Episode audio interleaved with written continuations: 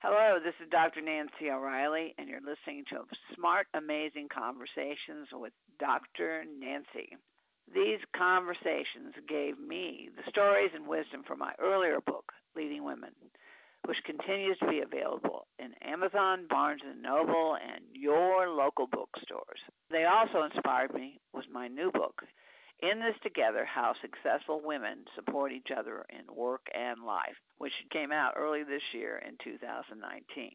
Supporting women has always been my passion and my purpose until today. I've interviewed only women in that pursuit, but as my most recent book advised, we can't do it alone, and it's past time to engage our male allies and male sponsors.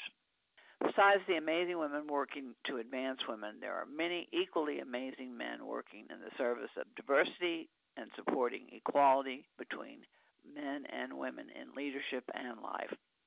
This week, I'm pleased to introduce another male ally, David Robb, founder and chairman of Utopia, the world's most luxurious ocean liner with 190 residents and five and a five-star hotel and resort on board. The ship will sail to world famous cultural and sporting events such as the Cannes Film Festival, Monaco Grand Prix, the Olympics, and many, many other events. Philanthropy is a core of its business plan, and the ocean liner is will travel on a perpetual mission of helping the less fortunate, fostering peace initiatives, and host, hosting gatherings of world leaders in business, government, and the arts. David is also the managing director of Frontier Group, the investment entity of the Robb Family Office, which he co-founded with Frank Car- Carlucci, chairman emeritus of the Carlyle Group and former U.S. Secretary of Defense. During his tenure at Frontier, David has been responsible for transitioning investments from funds to direct investing and management across a broad range of technology and industrial and services sectors. Prior to co-founding Frontier, Mr. Robb was a principal investor with the Carlyle Group, which he helped the firm to grow from 150 million to 100 billion dollars in equity under management. David began his career with the White House, but turned to business and private equity instead of politics as a way to make a difference in the world.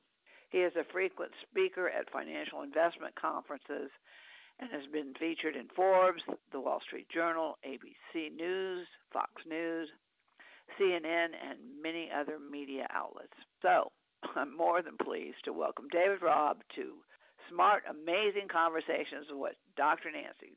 David, thank you so much for being with us. Welcome. You know, it's it's interesting to think that um, five years ago, technology or anything even a year ago, whatever. It's funny. We we get in people's cars we don't know, and they, we let them drive us places. We go to people's homes and we stay in them, and we don't know them either. I mean, it's amazing at at this point in our lives what we're doing. That if you told me some of the things I'd be doing today, I'd be laughing at you. So you're welcome. right. I mean, thank you. welcome. welcome. Well, um, as I was saying, Ed was the first male, first man I have ever had on it's what, what it was called was conversations with smart, amazing women. So it's now smart, amazing conversations with Dr. Nancy because you know my book is called In This Together. It doesn't make sense to have a book named In This Together without men. You know. That's right. I think I think it's going to take all of us to get there, don't you? I think it does. It's it's a whole it's a whole community. You know, you look at the lives of people who are successful, and yeah. it's funny. You know, I don't believe this myth that there's such thing as a self-made man or self-made woman because yeah. behind I think it's a silly myth because if we're really honest and we put our ego aside, there are always mentors behind oh, every yeah. success story. Yeah, and and it's so much more fun. For sure. That, yeah. Well, there's a there's an African it's you not uh, it's, no no one knows who wrote this, but it says if you want to go fast, go alone. But if you want to go far, go all together. And so the name of this book is All Together: How Successful Women Succeed in Business and Life. And it really should say how all we, all of us succeed in business and life in this together. So anyway, well, welcome. So so this Thanks. next 30 minutes is about you, believe it or not. It's not about me, it's about you. All right. Well, I'm very honored to be the second male interviewed for this, so uh, that's a. I don't know. Ed, Ed, was pretty darn good. You may have some. Uh, you have a pinnacle. You have some. Um, you have some markers now. No, it, absolutely. Ed is probably one of those kind, most kind, generous people I know. And when he started suggesting people, you were the first first one he suggested. By the way. Uh, well, that's great. Thank you for that. I appreciate that. And, and I lied. No, I'm kidding. no, but he did. He he brought you up and and said this is a good guy. What's what I'm going to talk about? I want first of all I want to talk about your personal story because, like I said, nobody gets anywhere by themselves, and and mm-hmm. why we're doing the things we're doing today for me, for you, for anyone. There are things that occurred in our lives to get us to this to this moment, to this day that we're actually speaking to each other. So, so tell me, how did you get to be you? You know what? Um, it always comes back to family, right? And mm-hmm. luckily, in my family, you know, some of my friends don't speak that highly of parents or grandparents, but I was very, I was one of those few that had really great grandparents and great parents, and yeah. I feel very lucky to say that. Mm-hmm. Um, yeah. But you know, it really started with my grandfather and grandmother, who were world travelers and they got a chance to be educated at great schools and my grandmother went to Smith College, which was an all women's college and one of sure. the top ones really in the United States back right. in her time. That was before Yale and Harvard even admitted women. This would have been in the sure. 1920s. Yeah, that was and um mm-hmm. yeah, and my grandfather was a graduate of Yale University and so he got a chance to learn with some big people back in those days. And the nice thing about them was they were very international and I used to love going to his office at home because he was much older when I knew him. He was when I became close to him, he was in his 80s, mm-hmm. and because he had my father when he was old, and my father had me when he was almost 50 years old, so there was some generation skipping there. But anyway, I, I saw in my grandmother and grandfather a couple things. One, great humility, and great ability to engage with people from all walks of life. I go into their to their home and see letters from an envelope stamp from all over the world, these return addresses and you know foreign looking stamps on the letters and realized these people really have lived a full life. They knew people from all over the world. And they were so gracious with their words and how they built other people up. That was a that was inspirational to me and yeah. building all of us up. And those words were very powerful. Yeah, I mean the uh, words of encouragement, I should say. If some of us are lucky and I too was lucky. I had grandparents and and I had parents that were very very interesting. But my grandmother traveled a lot, and uh, believe me, there is something very special about travel. You know, it used to be long, long, long ago. They would send men after they graduated from school off to travel, and then women started to do the same thing. But there's something very special. My kids, all my all my three of mine went away to school, abroad to school, and uh, uh, except for one, she just didn't want to be too far far away from home. She was a home homebody kind, but the other 2 mm-hmm. left and went away to school in in Germany and and Italy and Ireland and and the experiences they had, I I know have made them very much who they are today because the you, you, we take we talk about the world, but we really talk about global. And I, I think that in this together is that it is a global world that we're living in now. And if we understand our boundaries are so broad and so large, and that we really are responsible for each other, not only ourselves but for others. The world, personally, I think the world would be a much better place. Yes, for sure. And I was also lucky, like you. You know, you had a great mentor in your mother, who was the, she was the successful uh, real estate yeah. person, wasn't she?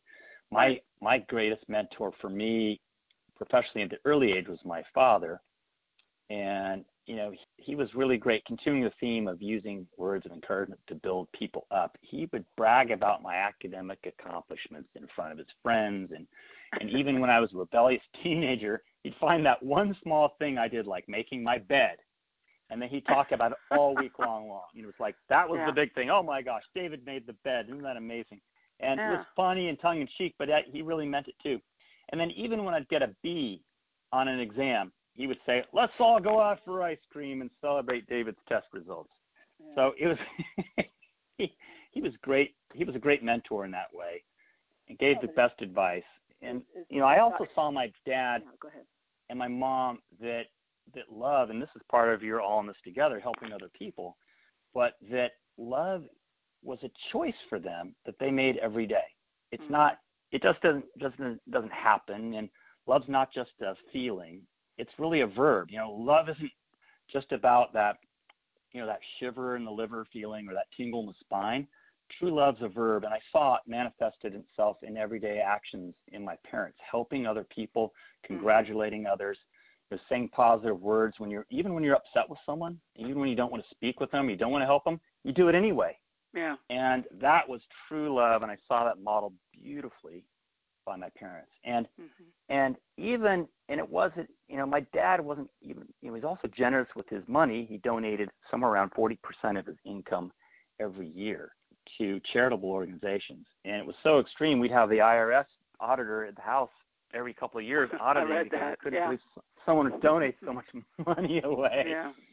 And he used to pick up even in his late 80s, he would pick up hitchhikers on the side of the road Wow. And we say, Dad, you can't do that. You're like an you're a much older guy now. Someone's going to take advantage of you and hurt you. He said, Nah, I'm going to be okay. But you pick up hitchhikers. And he's oftentimes very drunk people. Mm-hmm. Take them to a 24-hour restaurant, sober them up, try to fix their legal problems, try to get him a job. I mean, just he was all about just helping people and yeah. giving away where do you think where do you think this all came from? Because not everybody is that special. You know, some people look at a situation and see nothing. Other people look at a situation and see the need. But where where do you think this came from in your family that they would actually look and they would see the need? You know, they didn't even question I, it; they saw it. I'm I'm convinced it goes down to my dad's personal faith and he believed when he looked at the world and he saw people, he wouldn't see, you know, black or white or Hispanic. He just saw this is a member of a larger family. These are God's children, just like me. In the eyes of God, we are all children. And mm-hmm.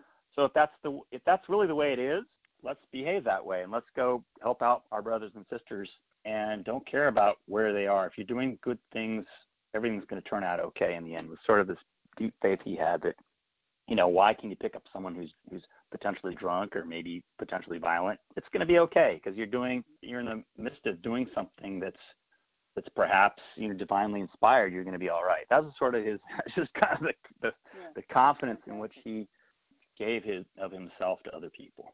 Well, my grandfather was a Methodist minister, and so I, I I grew up, you know, basically it was our responsibility to help others that was just how it worked in my family, which is fine. And in fact, you know, now I expect uh, my children to do the same. But okay, so you've had this background. So I'm looking at Utopia. I've looked at your bio. I've, you know, I've been reading about you. Tell me how and what you're doing in the world because again you you come from this philanthropic very loving caring but also extremely well off family so what are you doing with all these resources and all the talents and abilities that you've been given well there, there's a lot going on and you know i didn't come from a wealthy family you know my parents my dad was an attorney my mother was a university professor and an artist mm-hmm. um so we came from a you know solid middle class family.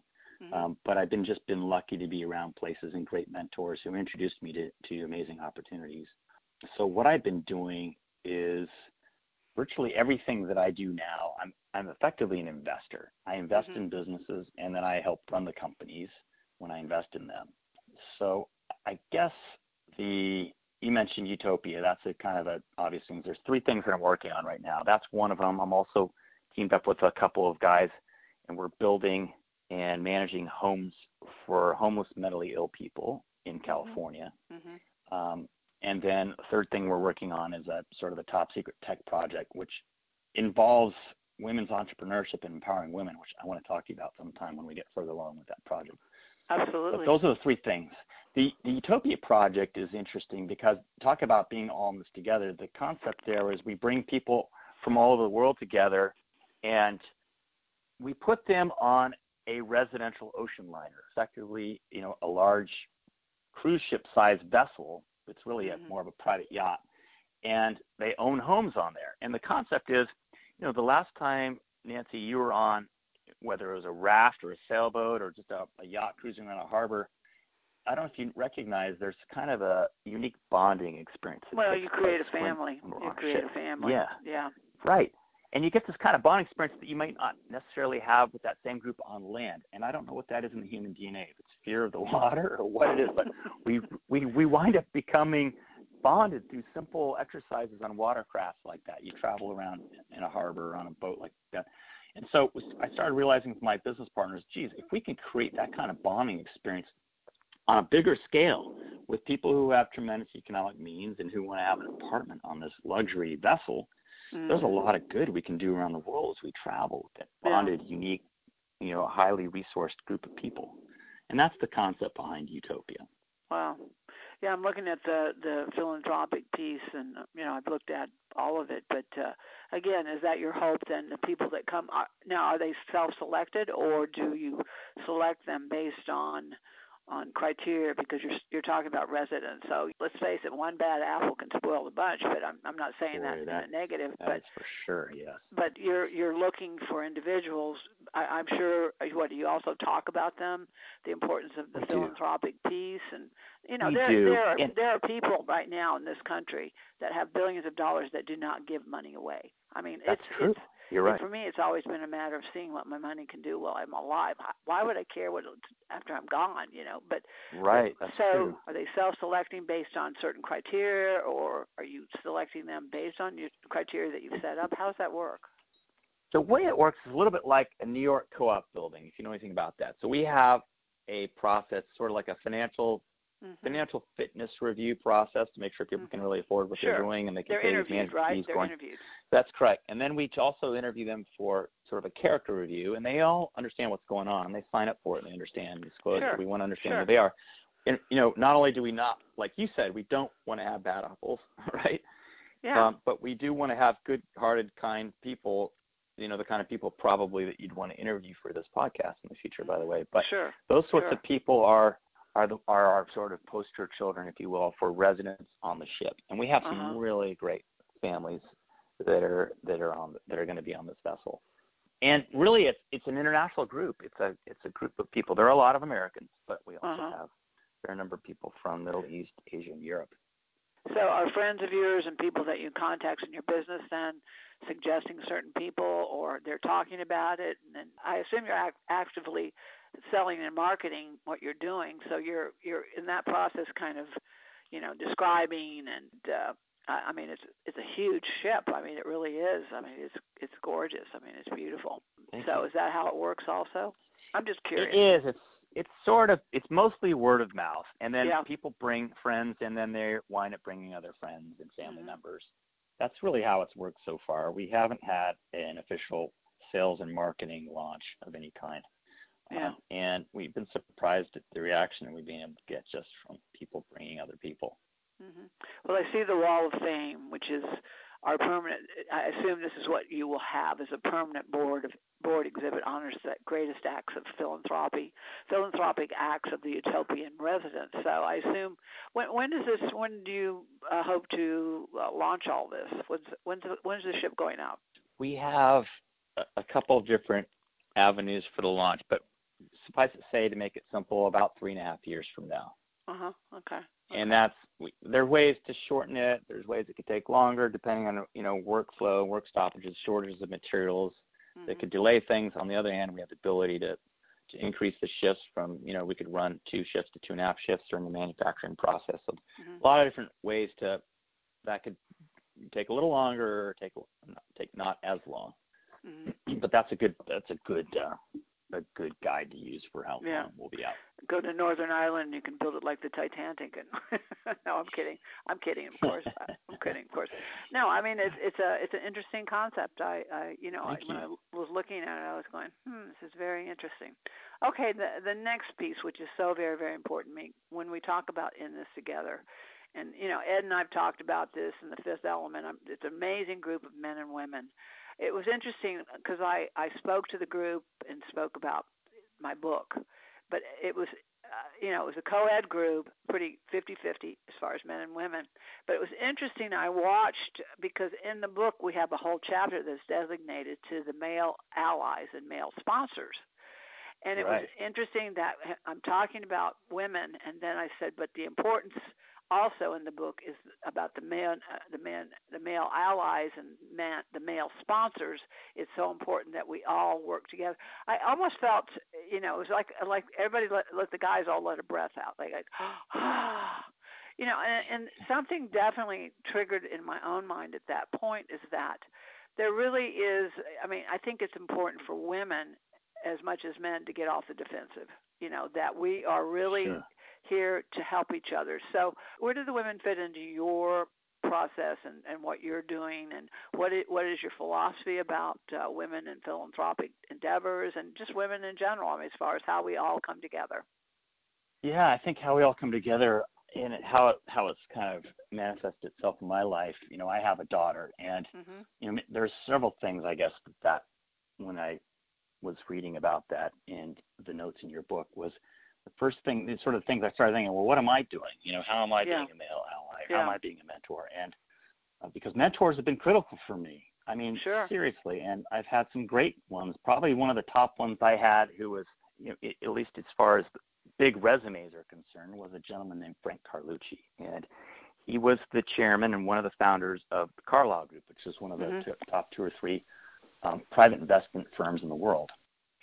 And uh, not only was he involved with that in the enterprise and getting that going, but he was also had a small little job before that called U.S. Secretary of Defense. Mm-hmm. And before that, he ran the CIA. So I mean, he's he's yeah, and he wasn't just any sec he wasn't just yeah. any Secretary of Defense. He was the one who won the Cold War for us with yeah. President Reagan. I mean, wow. so you want to talk about a really huge resume and, and had sure. a huge impact on billions of people. That's him, and that was my mentor business-wise growing up to uh, my early career up until last year when he passed passed away. Um, so mentoring is key. So I, I, take it very personally. So what I've done in my life, I've spent a lot of time with my daughter at the office. I've taken her to the office so that she can see other women in the workforce, mm-hmm. sort of um, see me performing as the CEO in the hopes that I can effectively demystify the role yeah. of being a CEO or business leader. So it's approachable sure. and easy for her to see and see modeled um, up close. I've also personally mentored took a very serious role in, in, a younger lady's life from Harvard Business School. That's where I was lucky to attend that school, and that's effectively my tribe, if you will. That's where I mm-hmm. have a great network as well of, of sure. peers, and, and that's been helpful. But I gave her a job in my family office, and um, I also attend the Harvard Business School Women's Student Association. You may think that's odd. Why would a guy be going there? But that's where I network sometimes, and I've I've been able to recruit as I said, younger women students from Harvard, and sure. there are also recent graduates there. In fact, there's an event this week I'm going to be attending. Good. Um, so that's something that I do. Um, I guess thirdly, maybe there's a list here I'm forming now. Um, my this Utopia vessel that we talked about before.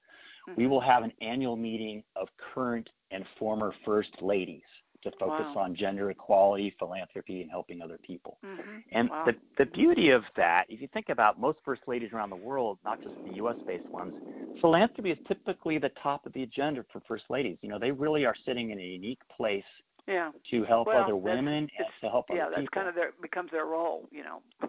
yeah. Yeah, it's a tremendous, I get it. I get it. tremendous place to be. So by bringing all of them together, the current and former first ladies, we have effectively sort of a um, a United Nations for women in a way. And we want to bring that, those people together on our vessel because it's non-political. It's a neutral place to meet. There's already we haven't announced any of this publicly yet, but there's a current former first lady from Eastern Europe and a current uh, and a former first lady from the U.S. who will be leading that effort. We haven't made any announcement press about this yet, but sure. there there I go. I just talked about it, but um, that will be a key part, I think, in which I will be able to utilize assets that I'm involved with help mm-hmm. inspire women to do amazing things around the world and to to be part of something bold and big.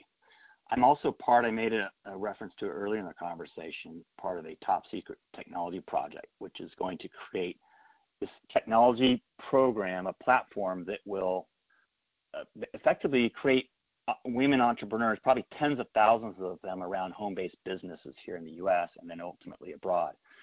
And where does that come from? Because I believe that you know, true empowerment for women is ultimately realized when women achieve some incremental amount of financial independence or financial yeah. stability. You know, people talk a lot about the, the confidence factor and, and shedding the fear and all that. That's also very important. But I think going beyond that, it ultimately comes down to finances. When women yeah. have that incremental amount of of yeah, it's okay for us to have money, isn't it? It's really okay bad. for us to have money. Yeah. It's okay. Right. I like it. I like money, by the way. It's fine with me. and then I, as part of that project, maybe this is the the fifth thing maybe I'm doing as a male ally, or if you will, is trying to help kind of further along as part of that project I told you about. I, I formed we we formed as a team an incredible advisory board of true glass ceiling breaker women, including the top the world's top woman hedge fund executive.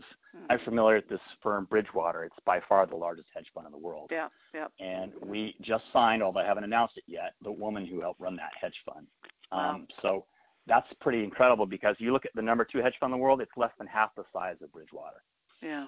So Yeah. that's a pretty big coup for us. And we're also we've just signed the second woman to to be on the board of CalPERS, which is the largest pension fund in the United States. It has all the California public employees. Their pensions are managed by that organization. I also hope to run and Bobby, within the next month or two, we'll hope to enlist the first woman to run the largest trade organization in the United States, and then the first woman to run one of the top universities in the world. So I can't name those two names just yet, but hopefully next time I speak to you, they will be yeah. on the advisory yeah. board. And, and the goal the is really the goal the goal there is to have them tell their stories, and we give voice to them on the website and and, well, and in events that we sponsor to inspire people to step out. And and the most important thing is that they bring other women and men along, and I think that's Right. you know in this together. That's really what it's about. Is really the collaboration, it's the connections, and it's the relationships that are built. Just like on your ship, you're building Right. a community, you're building a family, and until we all understand that's what we're building, we'll continue. You know, there's there's plenty of room for competition. You know, but we don't have Yeah. to burn bridges in the in the process. And and yes, women women have to learn to be better leaders and how to lead as women. And this is part of what I'm doing. And and I'd love to talk to you more about Take the Lead, which is a national curriculum uh, leadership program that we're doing all over the United States right now. Which is again building women leaders who basically we like money and we when we like power, it's the power to, not the power over. So there's Mhm. there's a lot more that we could talk about, and I wish we had more time. But I know you've got a three o'clock. By the way, I've got a three o'clock too. No, I, I, I think I think these are the kinds of discussions that probably are exciting from from me and the standpoint of in this together is that when all of us come together, men and women, we have so many great resources that we could share with one another, and and I think that's the exciting part. And I and I truly do believe it's a lot more fun when I'm you know I, I'll be I'll be honest with you, David. I used to carry a big stick. I was you know I burned my bra several times. And I'm paying for it today, by the way, too. So um, you know I mean I was definitely uh, very much into the you know more aggressive women this women that. But as as I become more seasoned, I understand that we really have to share our resources. But but women have to ask for from from women other women for help, other men for help, and men have to do the same. If when we start asking for help, I think the the most important thing that I ever I re- remember when I did one of my on one of my first radio shows, I asked uh, Mary. I said, Mary, how can I help you? And uh, you know, with your mission what you're doing with your book, da da da. You know, I was just asking her how I could help, and it got it became very very quiet. And finally i thought did the phone did the did the call drop? And i said mary are you still there? She goes you mean and this little voice said you mean you want to help me?